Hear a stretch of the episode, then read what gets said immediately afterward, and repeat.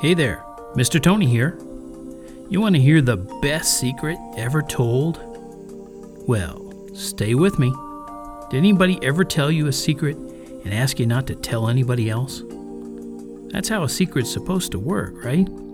But the trouble is, it seems like nobody can keep a secret. So before you know it, lots of people know about it. Then it's not such a secret anymore. Well, would you like to hear the best secret ever? Good, because here goes.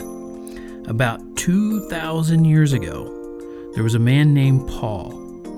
He was traveling all around telling the very same secret I'm about to share with you. The big difference was that he was sharing a secret nobody had ever heard before. In fact, there's a place in the Bible where he called it a mystery. But this wasn't a mystery to be solved by some smart detective like Sherlock Holmes, and it wasn't a mystery to be found out by a spy like James Bond. No, Paul wanted everybody to know the answer to the mystery. You might wonder how Paul found out about it. Well, Jesus told him. Yep, Paul heard all about this special secret from the creator of the universe. So, don't you think there's a good chance what he discovered was true? Of course it was.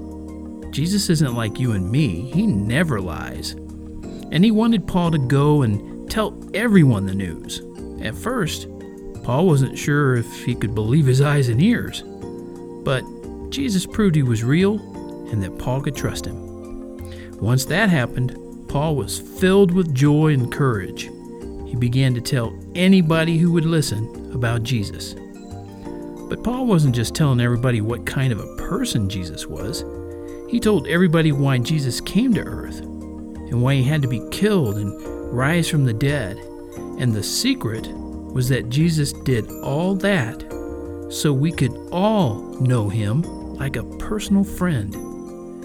God had kept that secret for thousands of years. Before anybody knew about Jesus, the only way to get to heaven was to live a good life and keep a lot of rules that Jewish people knew about. But nobody was ever able to keep all those rules. Some people tried, but they just couldn't do it.